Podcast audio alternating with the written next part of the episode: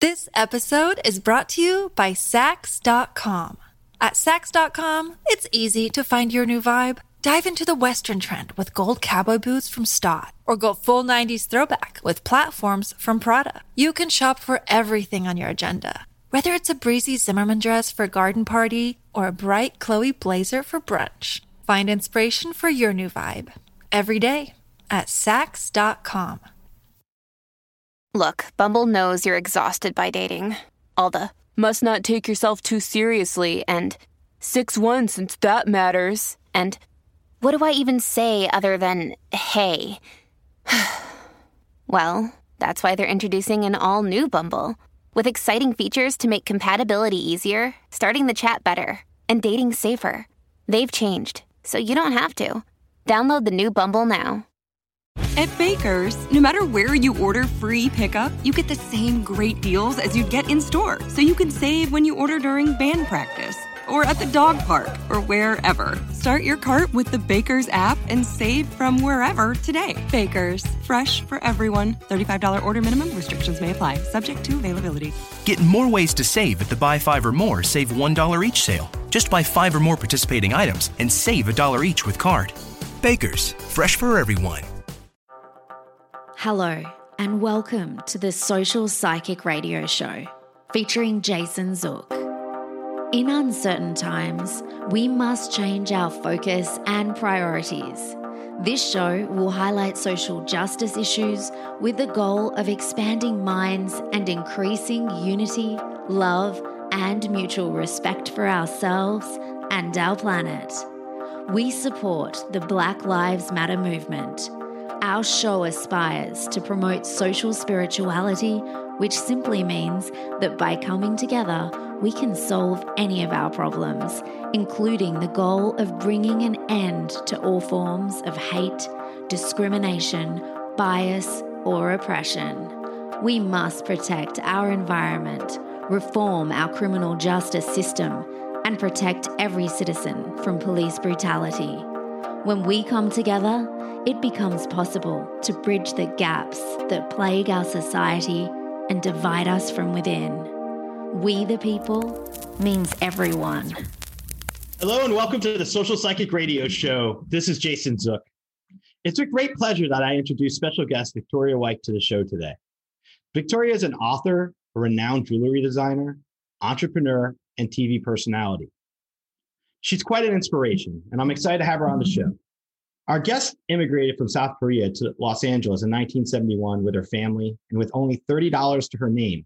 Within a short period of time, Victoria adopted to a new culture, learned English, and made new friends. Her dream was to study literature or art in college, but her parents urged her to study business instead. Victoria worked full time while completing a Bachelor of Science degree in economics from UCLA and an MBA from USC. After graduate school, Victoria was offered a marketing job at a jewelry manufacturing company in Los Angeles. Much to her surprise, she enjoyed her artistic abilities more than she ever imagined. Realizing that there's a market for high quality, stylish jewelry at affordable prices, Victoria started her own company in 1989 on a shoestring budget to spend more time with her family. She has founded several other successful businesses since then. Our guest has worked with a variety of global retailers, ranging from major department stores to duty free stores, as well as internet and TV retailers. For the past 23 years, 19 years on HSN and four years on Shop HQ, Victoria has been sharing her jewelry designs with millions of viewers during her monthly shows. She's built her highly successful business following her passion for jewelry without sacrificing her family life.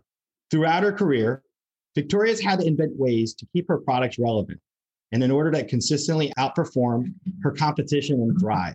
Victoria is the author of the upcoming book, Million Dollar Hobbies, which is set to be released soon. She's also the author of a science fiction novel, Shattered Sky, a 94,000 word science fiction young adult thriller. And she has her own podcast called the Million Dollar Hobbies Podcast. In terms of all the obstacles that she's overcome in her life, if there's anyone that you'd look up under Google and look up amazing story of the American dream, rags to riches, Victoria's face should appear because studying her background and everything that she's overcome personally is going to demonstrate to our audience today perseverance and focus and creativity together can create some important life changes and some great opportunities and impacts on many levels. And so I want to welcome Victoria to the show today to talk about her background. And Victoria, welcome. Thank you so much for coming today. Wow, Jason, what an intro. Uh, you're making me feel really, really great. So I don't think maybe I should even talk anymore, right? yeah. I, I want to ask you this. You are truly a rags to riches story. And, and I know that the term rags to riches, people have different ideas of that. Can you tell our audience where how you actually started out and where you are today and, and what got you from point A to point B in terms of your own recollection? What drove you? What got you to where you are today? So the rags, the rags to riches, the rags I can completely sympathize, you know, uh, agree with. Riches, what it's yet to be seen, I guess, you know. Sure. So uh, basically, um, as far as what drives me, I think that I'm a firm believer that no matter, you know, first of all, life. I don't think I would have said this uh, in, in the beginning of my journey, but today, because I'm a little bit older and supposedly wiser when you get older, one of the very, very few benefits of getting old um, is that I would say life will happen to you, meaning things that you don't want happening, unpleasant things, um, you know, heartbreaks, uh, financial meltdowns, personal financial meltdowns, all those things will happen. You know, it's, I think we were just DNA coded to experience all those things. And when we experience and embrace them, you become better at that. So it's almost like encouraging successful failures uh, in many ways. So when those things happen, instead of sitting there wondering, you know, why is it happening to me? How come everybody else is living happy and you know joyful and doing very little of anything, and somehow they tend to have a lot more than I do? All those things can play tricks in your mind. So I'm a firm believer of doing at least the one thing. Focus on the one thing that you can do for yourself. And um, there was a, a a great um, Chinese or ancient, I, I, think it's, I'm not sure if it's particularly Chinese or not, but it is a saying that I'm, I'm sure everyone uh, agrees with, and you've heard it many times before. You know, every journey starts with a, a thousand mile journey starts with a single step. So that single step is what I always look for. If I want to do something, I don't look for anything huge because when you do that, you are setting yourself up for failure. So think about the one thing, put one front foot in front of the other one, and think about the one thing you can do. And that one thing you can do today, not three years from now. So for me, when I first landed in America, the one thing that I could do, uh, because I was pretty young, was to learn to speak English. Because without learning to speak English, I had no friends. I couldn't understand anything. I, you know, life was kind of paralyzing is this is especially before uh, English as a second language was anything. I mean, you, you didn't speak English; you were basically uh, invisible at that time. But I will say that even that, you know, even that the first two years when you didn't speak any English and you don't, I went to school, I didn't, I, don't, I didn't know a thing. The only thing I excelled in was math because math is pretty universal. Um, it got me to, uh, you know, I had to kind of like sketch things out to talk to people. I had to like draw things out to try to explain, you know, what I'm trying to say. So in the end, it kind of did benefit me because I got pretty good at sketching. You might have imagined, you know. Yeah, sure that. When did you first discover that you were as creative as you are? Was it during that time frame when you started sketching things when you first got to the United States as a child? Oh, actually, um, since I was a little kid, I had always uh, the one thing I know going way back. You know, my earliest memory of my life, like the first the things that are very crystal clear there's some faint memories of things that i barely remember but the, the crystal clear memories of myself goes back to when i was maybe three years old and i would um, ask i would beg my mother to uh, read to me because i couldn't read and uh, because that was a way because i lived in a very small town the same people same kids you know there were like 20 kids in school the total school not in class so you meet the same kids same people same parents same teachers same beach, like nothing. And we didn't have, uh, we had TV. Uh, my parents had TV, but the connections never went that far. So that TV got mostly snow, black and white snow. So basically, that is how I saw the world. So my first creativity exercise was just being imaginative, because when you're a kid and you know you're pretty much on this little island, and they're talking about like kids in New York City or you know kids in London or whatever. It's very different. I'd I'd have my mother uh, read to me, and then uh, in school, like when in grade school, when they had um, what do you call it, uh, like a career day. So they would have, you know, parents who are really uh, successful to come and talk about, inspire kids, like, you know, what do you want to be when you grow up? And, you know, the boys would say they want to grow up to be a fireman, policeman, you know, uh, all these things. Occasionally, you might have a kid that said, I want to be a lawyer. But I, when it was my turn, I just like blurted out, I want to be like Van Gogh. And everyone kind of laughed at me, like, because most kids don't even know who Van Gogh is. So I think I always had very imaginative mind and also curiosity. I was so curious about the world outside of, you know, where I was. And I just really wanted to embrace that. I have a personal belief, being intuitive myself, that when people have a high level of creativity, that they have their own level of intuition that they rely on when creating. This episode is brought to you by Saks.com. At Saks.com, it's easy to find your new vibe. Dive into the Western trend with gold cowboy boots from Staud, or go full 90s throwback with platforms from Prada. You can shop for everything on your agenda, whether it's a breezy Zimmermann dress for a garden party or a bright Chloe blazer for brunch. Find inspiration for your new vibe every day at Saks.com. That's true. Yeah. Oh, that's true. Because you have to be so close to your feelings. Yes. And you do, I think a lot of people, and I'm not going to judge anybody who is not creative. And I don't actually consider myself all that creative. People, other people have told me that I was very creative. But I would say that when I uh, sketch out designs or when I do a collection, I always start with a feeling. Like, you know, I'll do like, uh, like in the fall, a lot of times you have this beautiful, wonderful, like family, warm, you know, uh, fireplace kind of moments and it gets you into that mood and then you're actually designing pieces that uh, elevate that. I think when you're dealing with mostly numbers or you are uh, you you just told yourself you're not creative so you're not even going to try to be creative what happens is that you're suppressing a lot of your own feelings. Because if you're feeling like you know i'm talking to jason and you know jason normally he's this way and that way but i wonder if he's okay because you know what he was just a little off today like normally he would say, you know, um, how how are you? And uh, how's your family? But today he just said, oh, you know, how are you? And then he just went right on. So, you know, little things like that, even something so subtle, you actually, now, if that was the only thing, it's one thing. But then later on in the conversation, you might go, well, you know, Jason actually really, really loves talking about this. And when he talks about that, his eyes lights up and all that. And, you know, he didn't do that today. I wonder, you know, if something's going on. And sometimes when you actually do find out, it could be that something's on his mind. Maybe, maybe he wasn't feeling well. Maybe he had a, a lot of other stuff going on. But I think that if you are in touch with your feelings, if you're in touch with um, constantly have a check and checks and balances system, you also know your tendency to kind of figure out what's what's next. And I think that's that's a gift. Absolutely. I want to do one of these hypothetical questions I like to do every now and then. Let's yeah. say we're at a party. You and I are at a party. Okay. And there's an icebreaker. You know how they do icebreakers sometimes? Well, I used to do it back in college, an icebreaker. Yeah. In this particular icebreaker, they're asking each of us to describe ourselves with one word. What word would you use and why? One word. Wow, that's a tough one. I would say resilient. Excellent. Why? Yeah.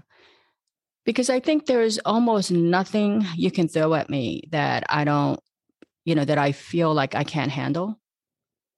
And I'm not saying I feel like I'm such a great, you know, crisis manager, mm-hmm. but I really have this uh, idea that anything that happens to me is a gift. So when somebody, you know, lies to me, betrays to me, or anything, literally anything that happens to me, I think to myself, like, okay, well, usually something like that actually comes with some silver lining. So where is my gift? So when I when you think about it that way, and I also think too that you know, I believe there's only like two things that could happen to you. One is you take it on and you do what you can, you know, whatever unpleasant thing or unplanned thing that is. Then um, you have a goal and your goal you fail miserably. Okay, it doesn't work out. Usually, when things don't work out, you actually you learn a lot from those. So either I got instant success by having it work out, or I've got even something better, which would be some life lesson. Feedback, so, right? Yeah. So I don't actually, and I think that a lot of those uh, things that didn't work out for me in the beginning, such as you know not having any friends, you know, had all kinds of time, being uh, required to sketch things out in in granular detail. So those things, I think, actually were gifts, you know, amazing gifts later on that that I would use for the rest of my life. But I, I would just say that, um, and I think that's the lesson. You know, anybody who's listening, if you take that attitude, that approach in life, uh, then by definition, you don't have any failures, right? Sure. So I would say resiliency is probably my the way I would describe myself. When did you first decide that you wanted to work for yourself?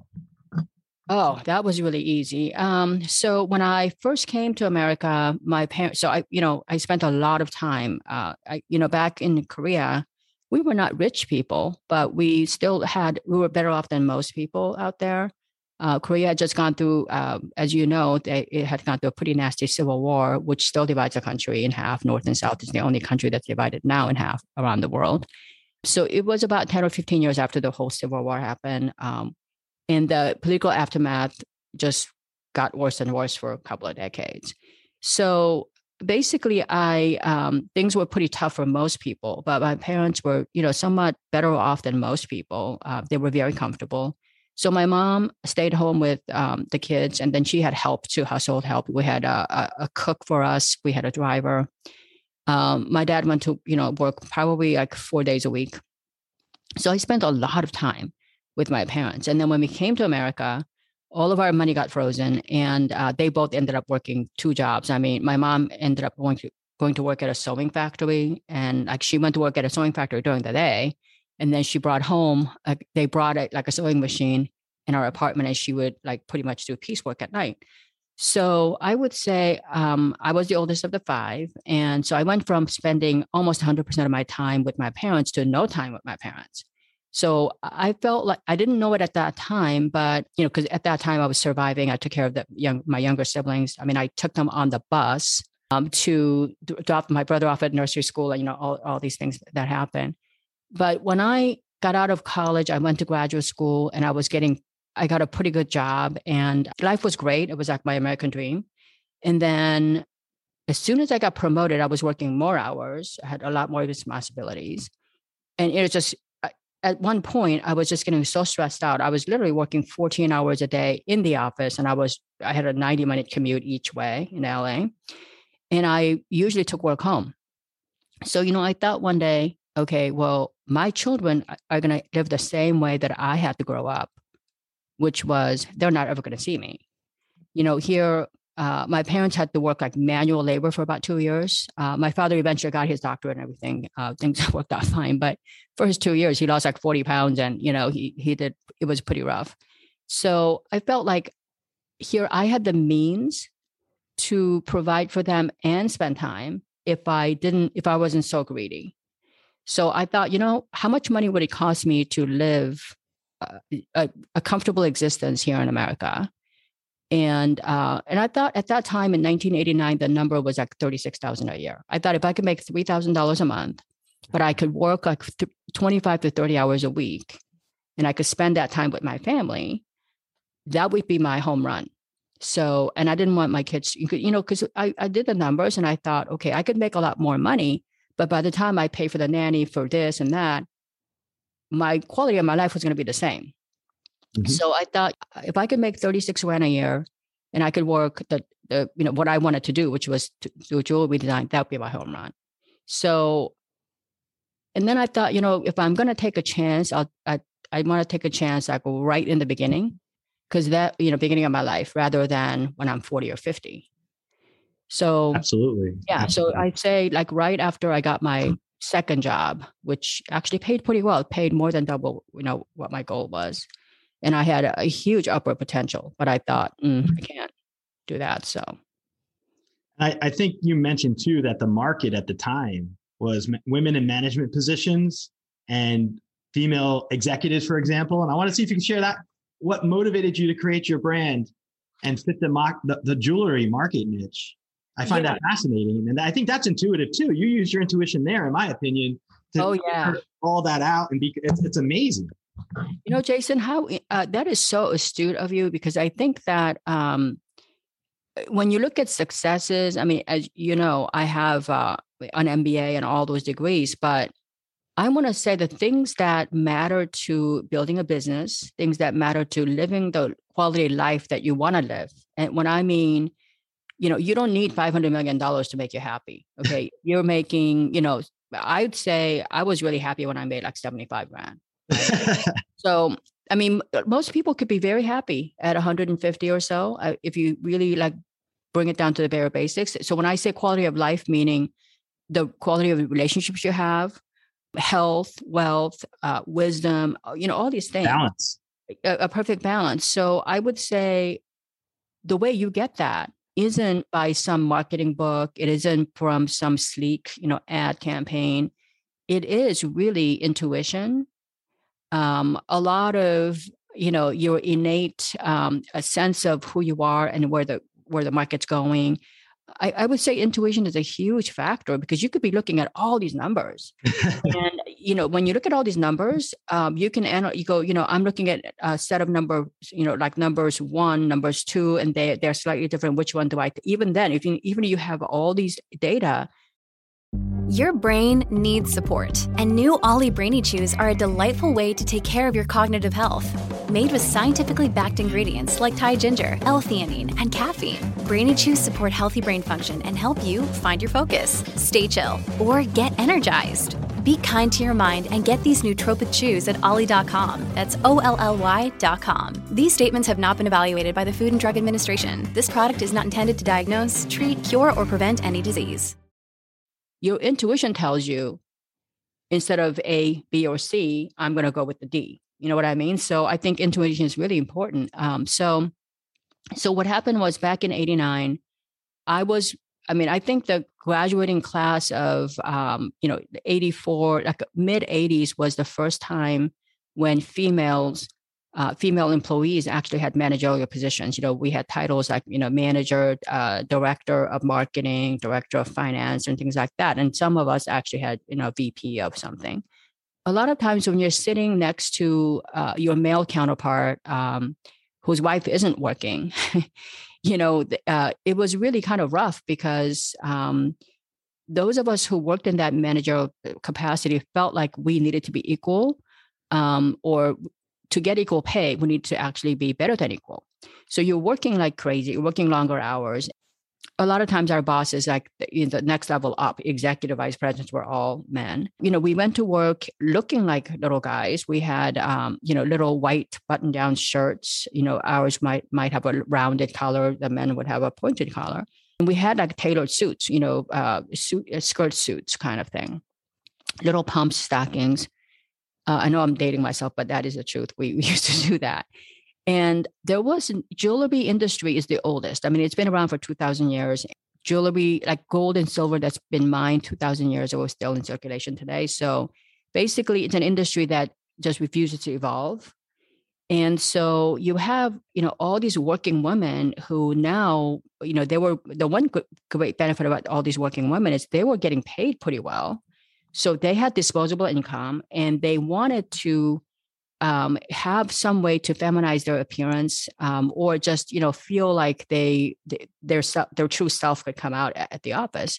So jewelry industry um, who catered to the nighttime jewelry, you know, fancy diamonds and, uh, you know, this is a two carat, five carat cocktail ring to some social circles that's very ostentatious for um, working women and it's also very impractical for security point of view. And then lastly do you really want to go to work looking you know wearing something that that is you know 50 you know $100000 to work ask your boss for a raise right? That's not going to happen. And then lastly it's very impractical to create a look every day that's different because once you buy that kind of money you know you buy one in a lifetime. You're not buying more and more. So daytime jewelry at that time was mostly junky stuff like plastic. Um, mm. Things would be clanking and rattling. Um, and they were very uh, outrageous looking, like, you know, like animal prints, uh, very big and bold pieces. Uh, they're really nice today, but at that time they were very kind of frowned, frowned upon. So there was no jewelry uh, that really was elegant, sophisticated, understated, um, that enhanced who you were. You know, pretty much adorned your personality. So when you walked in the room, instead of people saying, "Oh my God, look at that jewelry," they go, "Oh my God, you know, there's Victoria." So I kind of focused on that look, and I marketed towards the women. You know, basically, my all my marketing material would say something like, "Hey, if you want to look polished, intelligent, you know, you want to exude the look of success." Uh, and you don't want to pay a fortune for it, you know, here is a collection of jewelry that's made specifically for you, designed for you. Um, so that worked really well because there was no, uh, in fact, I got so much resistance from the market, Jason. Like even after I had done like $10 million, the industry still thought I was a joke. So, well, what would know. it take to establish that you weren't to be taken? You need to be taken seriously in, in terms of your product line. I mean, that's just well, something. That, I'm not taking as a joke anymore. Exactly. Nine figures. I don't think so. So that's a good news. Absolutely. Absolutely. Who's your greatest influence and why? Um, I love uh, Maya Angelou's quote, uh, which is, and it's so appropriate for my business. And that is, you know, people uh, will forget what you do or what you say, but they will not forget how you made them feel. And I think that jewelry is made, uh, is supposed to make you, you know, feel like you're special. It's supposed to make you feel like you've accomplished something. It's supposed to sort of encapsulate your milestone moments. And those don't, don't have to be like earth shaking moments. It could be, you know, something like, hey, I, uh, you know, lost 10 pounds or I went to school at night, finally got my high school degree to um, you know hey i just got a huge promotion. It could be anything but usually when you do have something that makes you feel great you do end up getting you know that's where jewelry really shines and so when jewelers forget why they're designing jewelry and they're like oh that cross is really cute and i'm just going to copy that and you know sell it out there whatever you know it's that's when you really lose the customer. So like when i um, i love crosses and when i design you know, I'll go through like two, three years of not offering a single cross. But when I do do it, it will be because uh, it's meaningful and it makes sense to somebody, you know, because if I, if I don't, you know, feel like I don't have a, a connection to a particular design or feeling about that, then I just won't do it because I'm just not good at faking it. So, you know, it's, it's beautiful to be in your authentic path and not to deviate from that and have no fear and just pursue to, right. to be able to blaze your own trail create your own reality right i mean yeah and i think you know to the jason i think that um if you're a small company you know you don't have a lot of tools you can't compete like if i if i got a you know a spritzer i'm making you know and i'm competing with the coca-colas or pepsi of the world you're never going to outspend them. You're not going to be outsmarting them.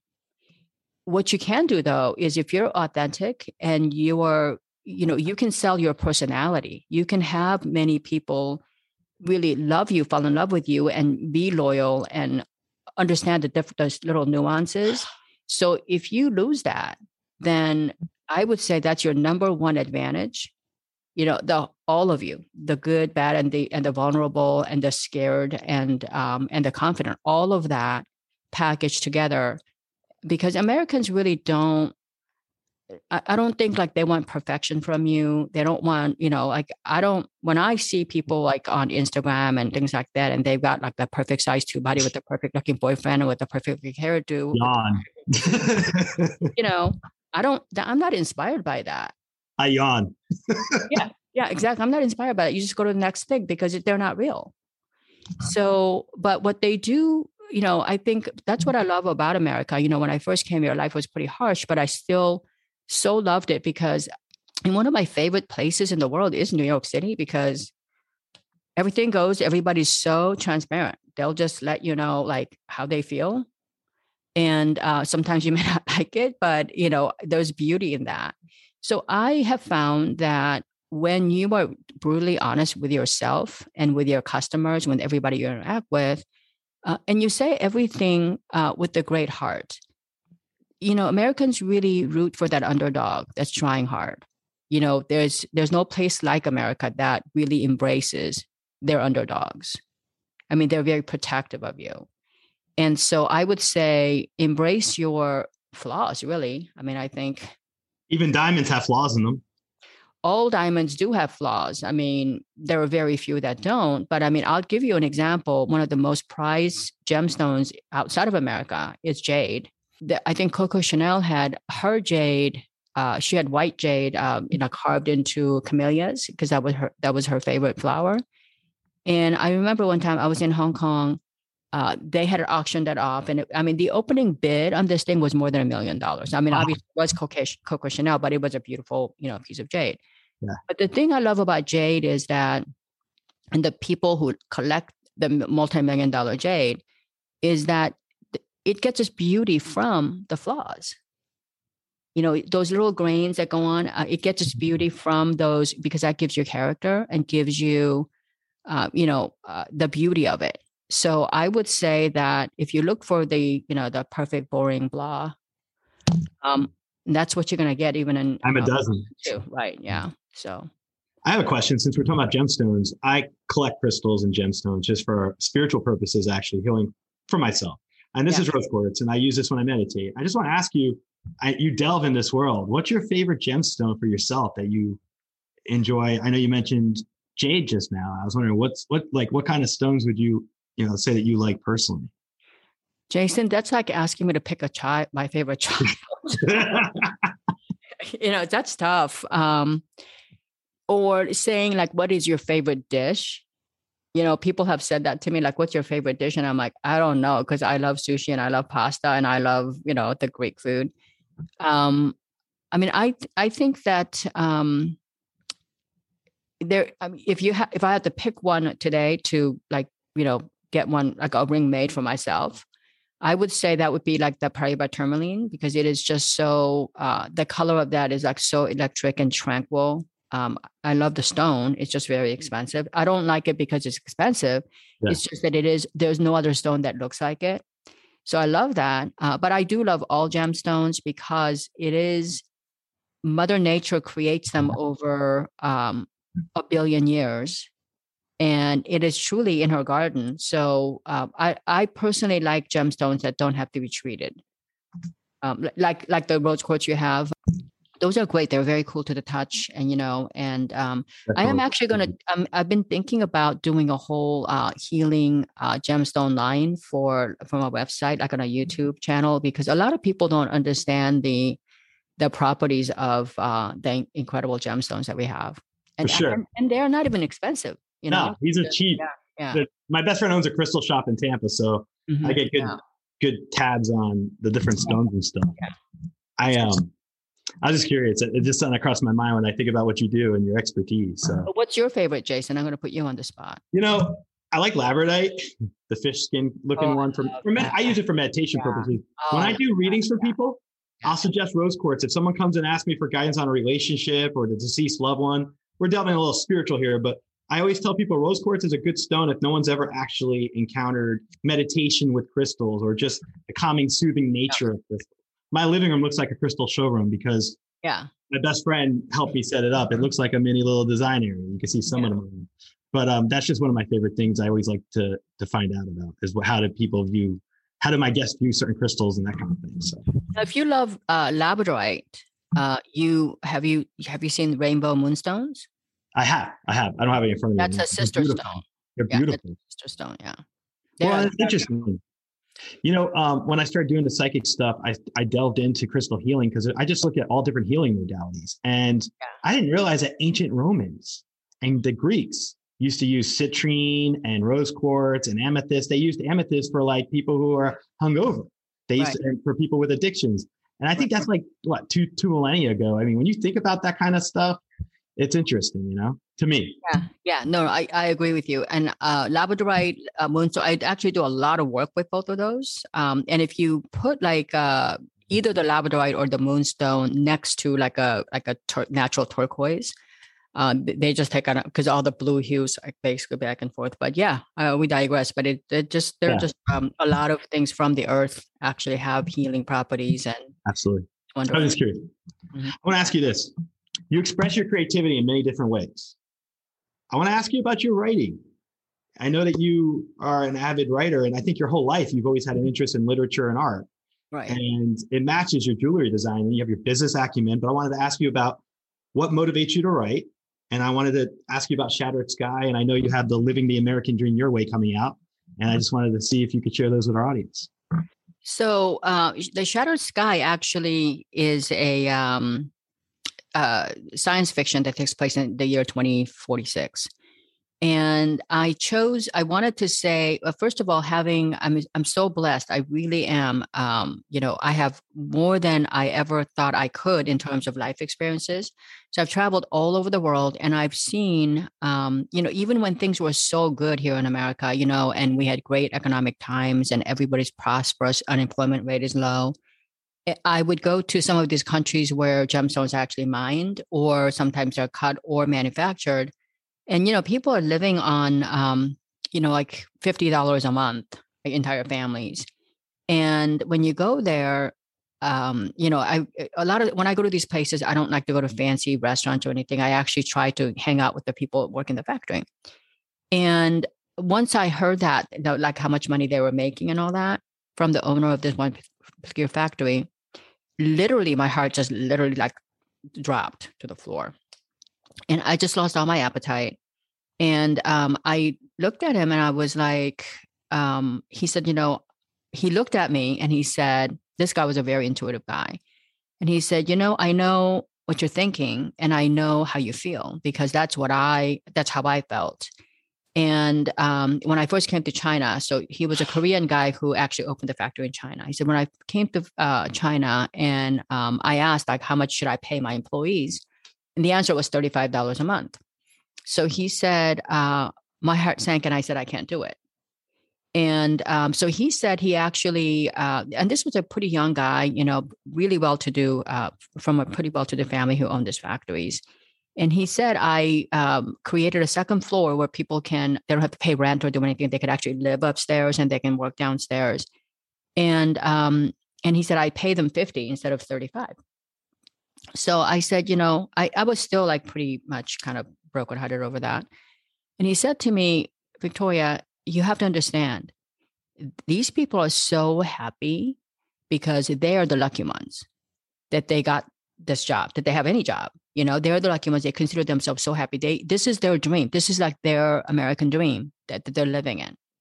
So um, I decided to write uh, Shattered Sky because I've traveled all over the world and, you know, literally um, had conversations and witnessed what people are capable capable of doing in various conditions. So, and it's it's not a political statement by any means, but uh, I created this world where you have these extreme um, differences in uh, political views in healthcare, in terms of uh, their views on, um, you know, just a lot of different things. And I created a character who's only like 16 years old, living on a small island. Because when she lives in this island and she's only 16, she's clueless when it comes to the world affairs.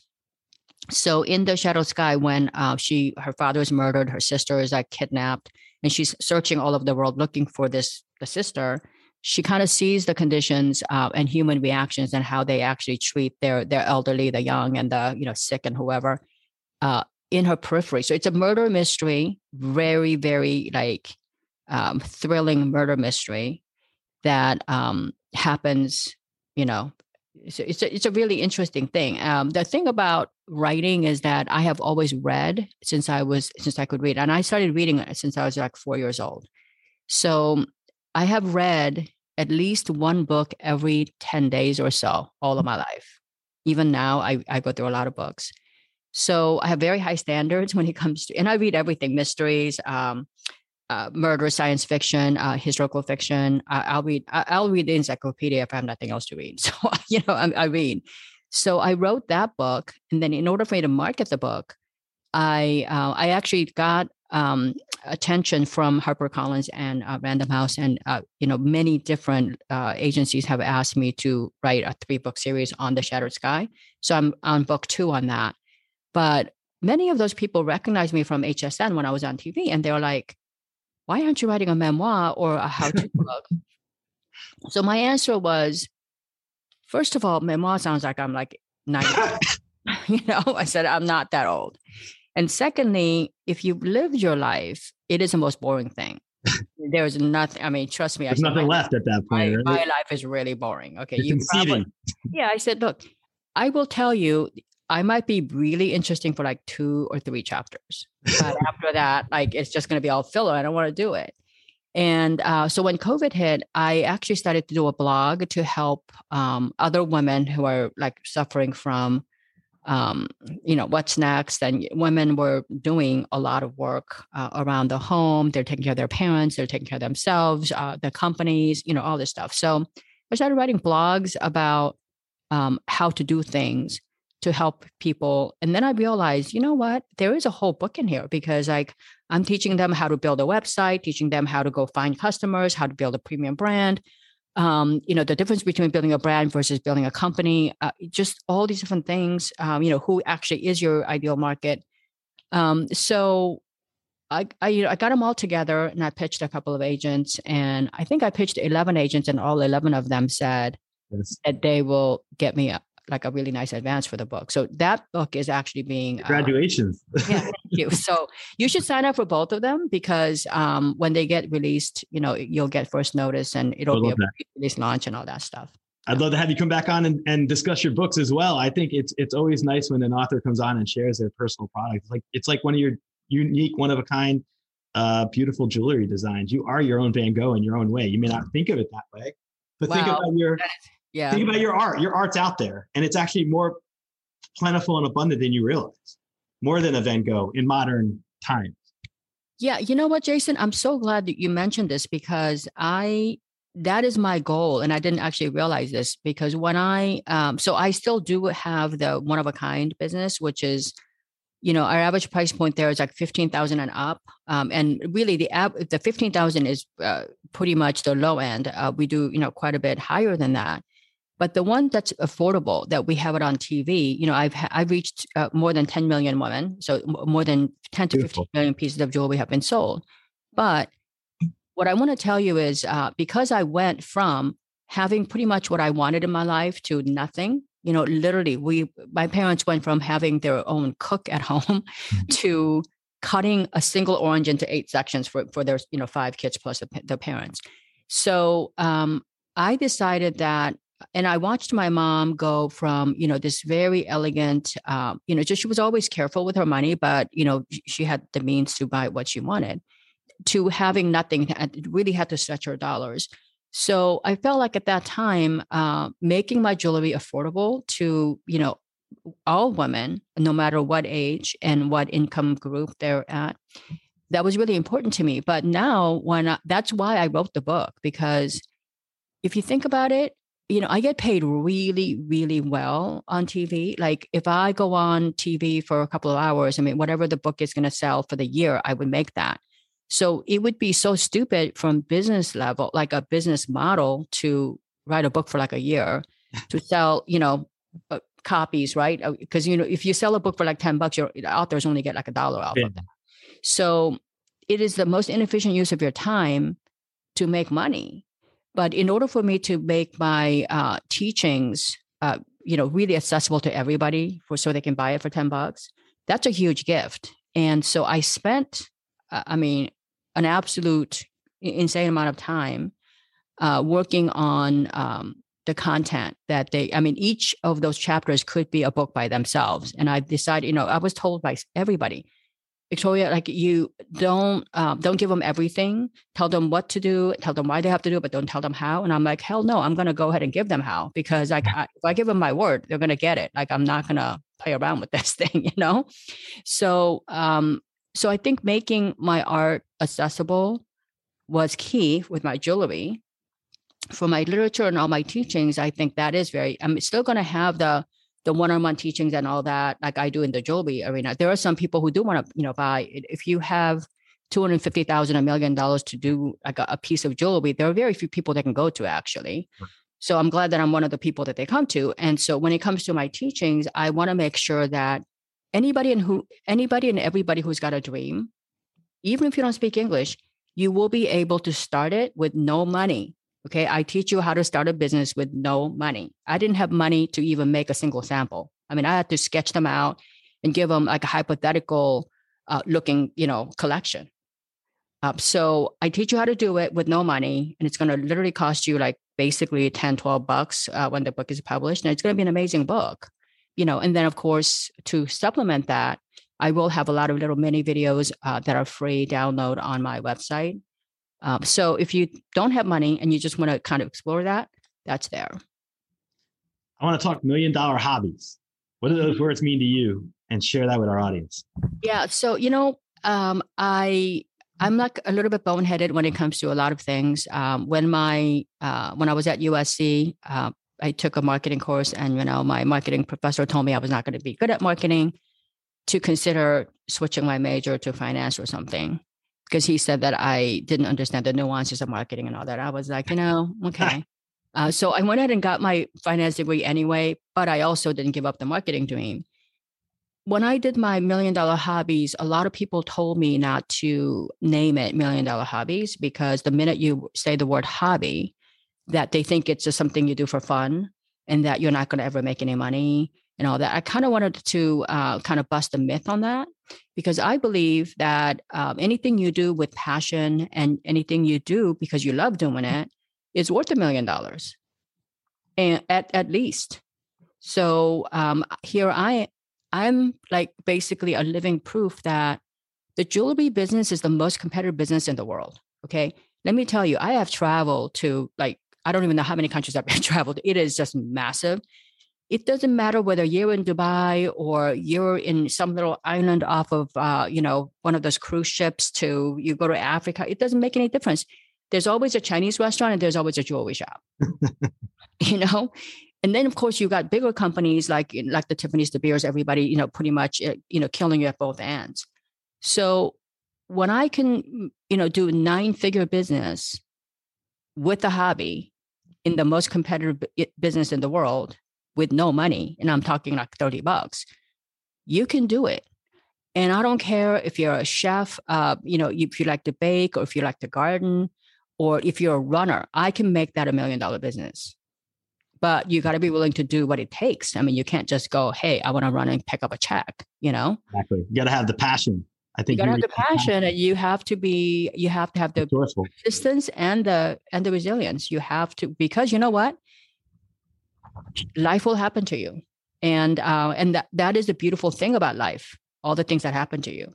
And one of my favorite movies of all time. And have you ever seen this movie called The Exotic Marigold Hotel? No, I have not. Is it oh, good? Oh, you should watch it. It is so good. it is so good because uh, there is a there is two two of them, but uh, it is so it's a British film, and basically, uh, in a in a nutshell, uh, the the movie starts with um, many retirees. They're all anywhere from you know seventy to eighty years old, and uh, they're all pretty much in a hospital or something, and they can't get their you know knee replaced, or they have to wait for like six months, and they realize they've done everything. So they have like a, a vice president of a major bank who retired. They had a federal judge. They had a governess. They had all these people that from different fields that thought they did all the right things. Okay, for their retirement, and then when they get to you know after five years of retirement, they realize they don't have any money.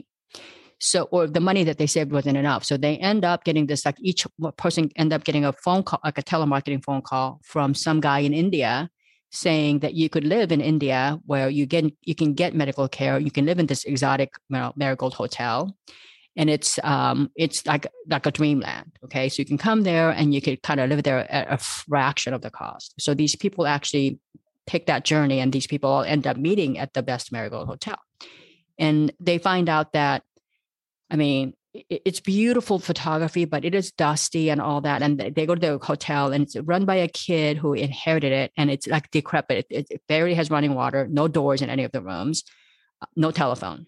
Mm so you know it's it's literally like what the heck happened you know so this the life happens and there was a beautiful line that um two beautiful lines actually in this movie, and it's kind of worth seeing it. So about you know a month later, they're all like, okay, do we go back to England? Do we stay? I mean, they're all reacting to this differently. Some people just hate the food. Some people like, you know, hey, let's make the best of it.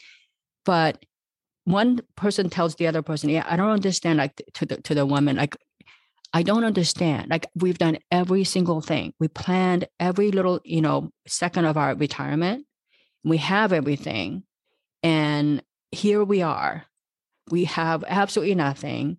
And we're living the most pathetic ex- existence, you know, that we ever imagined.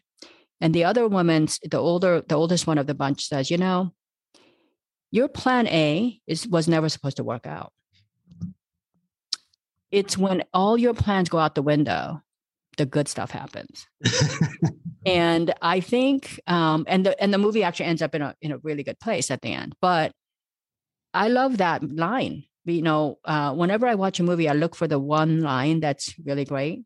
I love that line, and um, and then there was another line in that same movie that I love. There's two people having dialogue, and this one lady is like, "Oh, I can't stand it. Like I hate the curry. I hate this, and I hate all this. I just want to go back." The, her husband says, you know, honey, let's just kind of, you know, we, it's unrealistic. We can't go back. When we go back, there's nothing there either. You know, that's why we came here. So she's arguing with the husband. The federal judge, um, he actually goes out every day and he experiences all the stuff, you know, the dirt, the kids, the, all the stuff. So one day they're all having this argument, and the guy asks, she, the woman asks, you know, my, she, she asked the, the judge to convince the husband to go back. And she asks him, like, well, he asks her, why don't you like what what do you hate so much about all this stuff? And she goes, I hate, you know, I hate this. I hate she goes through all the things she hates. And then she asks him, why do you love it here so much? Like there's nothing to love. And he says, I love it here because here, you know, people take life every single day as a gift. They don't take anything for, for granted. And I think that um, you look at, so, you know, things like that kind of uh, shaped my uh, science fiction because you can, these people are in the same place and yet they have very different reactions and their actions are very uh, only one of them actually end up going to going to back to england the rest of them actually really make a great home uh, and they actually help you know this kid with the dream to rebuild a place and all that but it, it's kind of a really, uh, you know. Check it out. Sounds like yeah, something I can watch on the weekends. yeah. We're supposed to get some rain in Florida for the next few days. So, so it sounds like something good to watch. You know, when I uh, fly to uh, this international, like when I go from Hong, uh, like uh, LA to Hong Kong, it's a 13 and a half hour flight. So after two movies and three meals, you're only like six hours in there. so you're like, so you end up either reading or watching. so what I do is I will usually finish a book on that flight, one book, and then um, pretty much like, you know, watch a couple of movies. And so Exotic Marigold Hotel is one of those. But it has become one of my favorite movies because um, it does give you so much to think about, you know? Absolutely. We're running low on time, but I want to I want to point one thing out. One, I think from what we were talking during our interview today, yeah. I think your creative stuff's not going to end with the stuff you've done already. I think you will move into film or some type of video production in the future with someone who's going to work with you. That's my prediction. Your creative flow is very strong. So don't be surprised if down the road you might get involved in other projects that aren't jewelry related, but might be a spin-off of either one of your stories or one of your novel. I feel like you got you got you got a lot ahead of you. a lot of opportunity you know, you know, Jason, that is really interesting because I actually have been speaking with um, two different produce, uh, producers. Uh, one really wanted to do a, a live story on me, kind of like the movie Joy. Yes. Uh, who actually is a pretty good friend of mine. Um, so, and I didn't want to do it because I felt like um, I needed to open up too much more about my life, especially about my loved ones, like you know my sisters and my parents and my husband who doesn't want to be a part of anything they they sure. they, they love their privacy so i had to reject that um, and then there is another um, producer who was talking about a different concept so you're not too far off you're pretty intuitive yourself uh, yeah you? thank you yeah of course i'll say this i also because when you were talking i get sometimes i'll get images from someone's energy and i got i got your full name and production a Victoria White production, something like that. It was across. Yeah. It's almost like a future movie screen or a video screen or something you'd watch, and uh, that's something that when I get those, I share those with my guests or with people in my life. Anytime I get a premonition or some type of vision or something, I always share that. So, right. Yeah. Thank you. Thank you. I want to ask you this because we're running low on time. What do you What do you recommend to any aspiring female entrepreneur who worries about the glass ceiling and how they they seem there's there's still limitations in our society. And I, you you broke that thank god. And you did that by creating your own paradigm. But i want to ask you what do you think your recommendation would be to any female entrepreneur? Do they have to create their own company to shatter the glass ceiling themselves? Or what kind of suggestion would you have based on your hmm. personal experiences you know, I think that um, it depends on what the person wants. I mean, I have friends who actually love their corporate environment because they've cut the perfect deal with their boss, you know, and mm-hmm. uh, they like it. You know, they don't have to work uh, a lot of hours. And I have a lot of friends who, you know, who really work work is their life. But for the rest of us who seek, uh, who are in search of uh, that perfect balance, I would say try doing your own thing because uh, I'd say for several reasons. Number one, uh, okay, so don't even worry about, worry with the money. Uh, money will come when it's right. It's going to come. Uh, you know, I never ever try to make a lot of money. I mean, I try to make three grand a month simply, and um, you know, the money just came uh, involuntarily. But I would say that you should start your own company for more than one reason. Number one, that's the only way. If you start your own company, it's the only way that you can use all of you, your whole self, to impact the world. So it's not just about you, even. You know, it's about you can accomplish happiness for you. You can have an amazing growth experience, and you'll be serving people that you know deserve a little bit of you.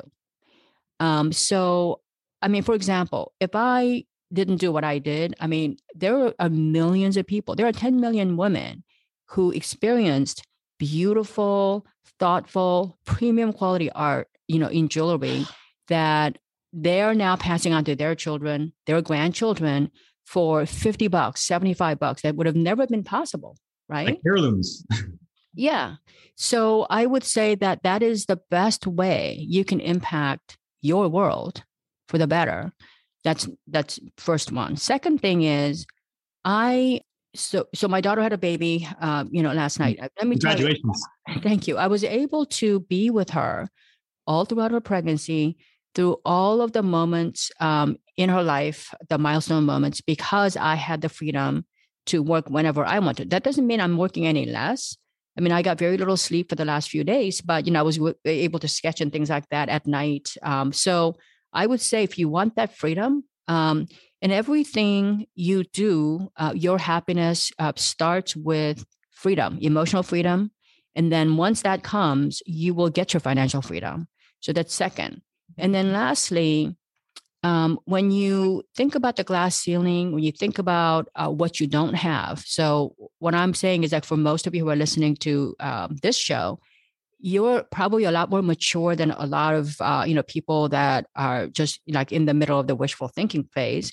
So if you're seriously thinking about what you don't have don't listen to all these experts who have never actually lived the life of an entrepreneur because a lot of professors or you know reporters from so and so are talking about what you need in order for you to succeed. Like, you know, you have to have some speak marketing, some you, you know, my favorite buzzword out there now is like, what is your unique selling proposition? I mean, there's all these buzzwords out there, words like monetization.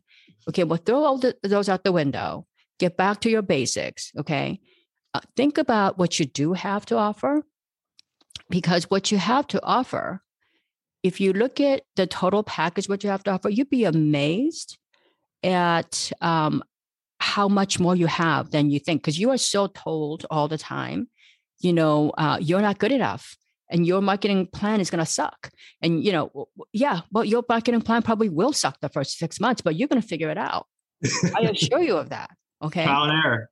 You know um, and you know what? The other thing too is if you don't experiment ever then um, and you always know the outcome then you're living a pretty sad existence because you're never going to really experience uh, what it's like to push the boundaries and get to the next level, right? So I would say for those reasons, I would highly encourage you to, um, you know, pretty much do it. and then lastly, when I started my company, I mean, I was told I was crazy. I had all these business cards from people telling, you know, kind-hearted people telling me, you know, when your business fails, I want to hire you. So, you know, here's my card. You know, the, I want to be the first one called because your business will fail. So I got all these, you know, cards. I'm going to say, you know, I was told you can't, you can't, you can't. Um, I'm just saying that today, everything that I had to pay for when I first started my business, like a fax machine or a computer, I mean, you can literally run a business out of your mobile phone today. Um, you know, calendar, Zoom, like most of these things are free. Mm-hmm. Okay. So it, it costs you no money um, and and then you know a lot of and then you have a lot of mentors out there. I'm out there writing a book. You can you know contact me. I'll give you a 20 minute free consultation about you know and i'll give you some really good stuff.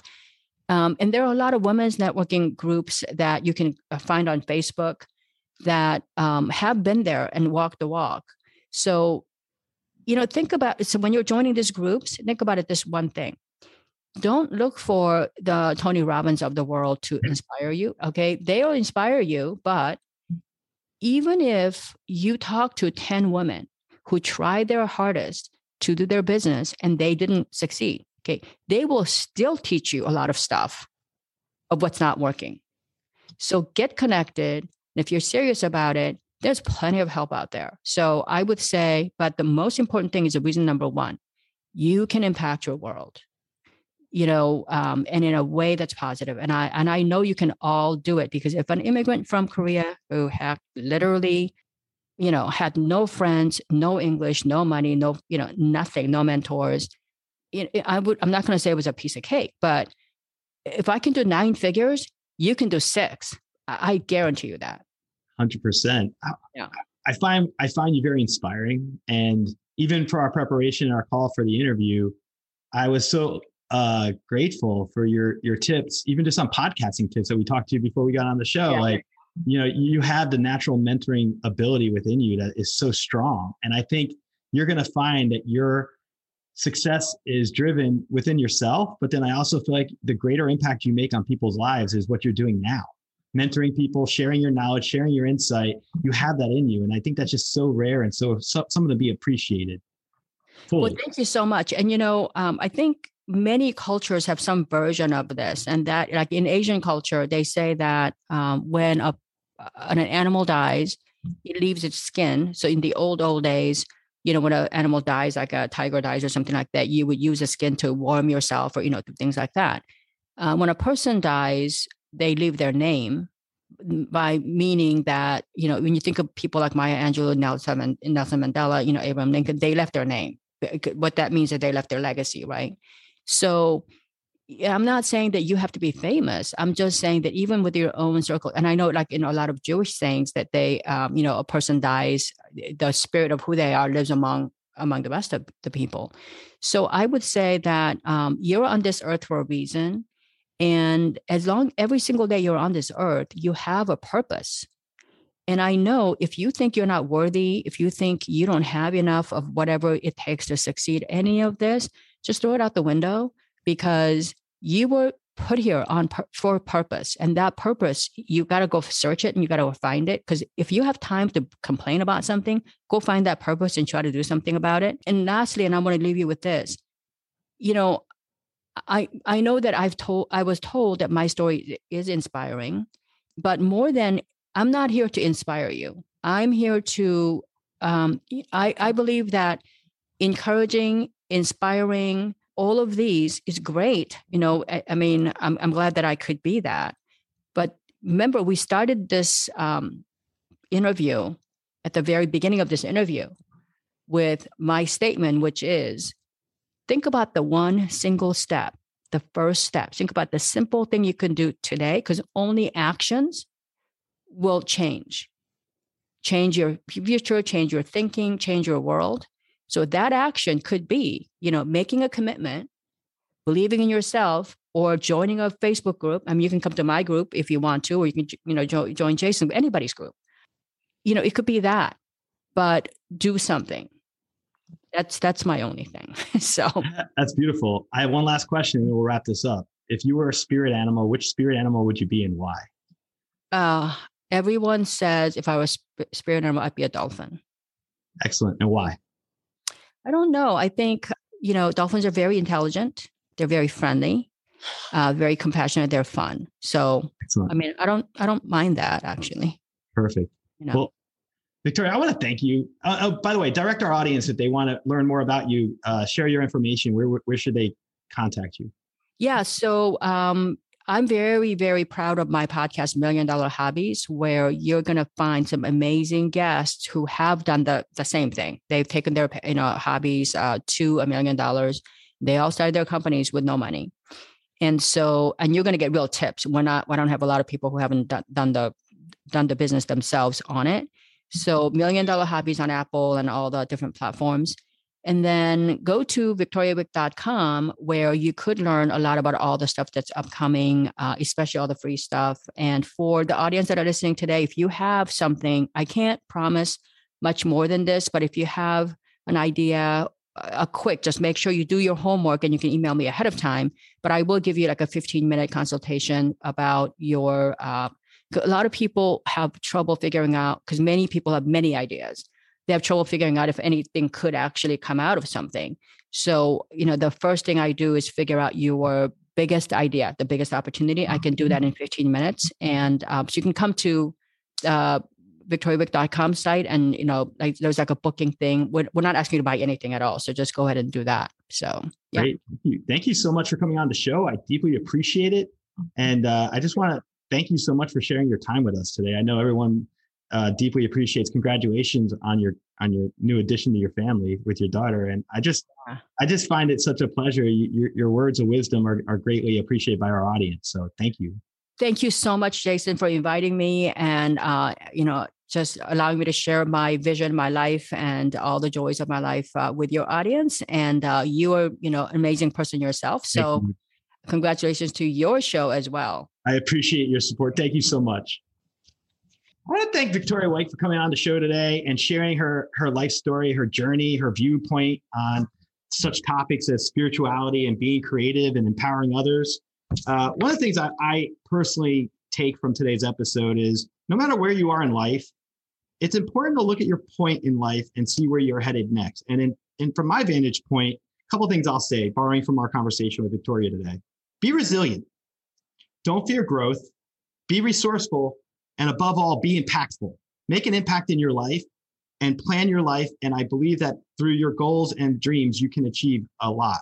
So check out Victoria's website, check out her podcast, Million Dollar Hobbies. And until next time, stay positive because when you're positive, anything's possible. Thank you.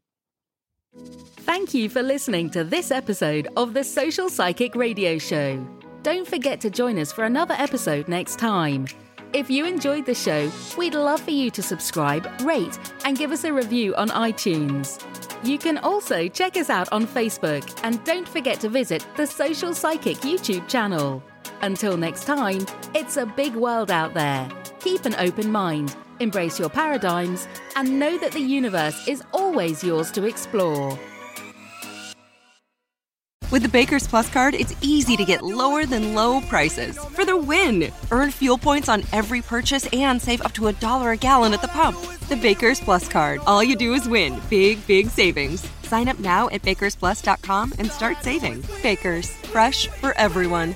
Savings may vary by state. Fuel restrictions apply. Save big on your favorites with the buy five or more, save a dollar each sale. Simply buy five or more participating items and save a dollar each with your card. Baker's, fresh for everyone.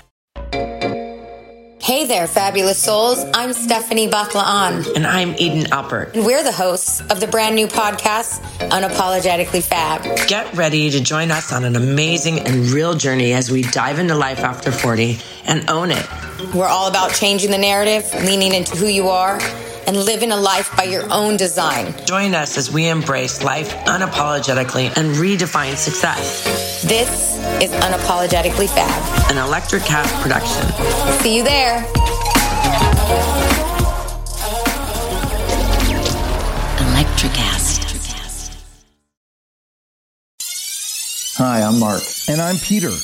We're the founders of Electrocast Media, bringing you great podcasts like Nightmare Road Stories, Tech Talk Revolution, and Bodacious Minds. Electrocast networks include Ruby for female empowerment, The Best Business Network, and GPN for geopolitics. We built this company to create community and amplify diverse voices, and we really appreciate your support. So keep listening to Electrocast podcasts and hear the culture. Electricast. Electric acid.